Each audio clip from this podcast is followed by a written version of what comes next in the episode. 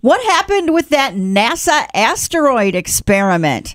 Scientists say the spacecraft DART intentionally slammed into the asteroid Dimorphos at 14,000 miles per hour yesterday, but it could be weeks before NASA knows how much the impact changed the path of the asteroid. The event was the agency's first full-scale demonstration of deflection technology to protect the planet. I feel like I need some deflection technology sometimes. But I saw a video on Twitter of like some asteroid, I guess, that was getting bigger and bigger, and then you could hear NASA cheering. So it was, and it's like 7 million miles away or something.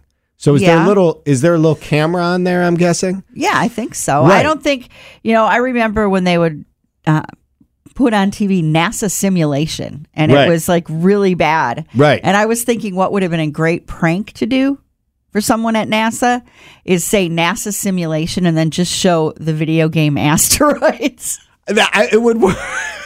It would be perfect. We get it. Attention spans just aren't what they used to be. Heads in social media and eyes on Netflix. But what do people do with their ears?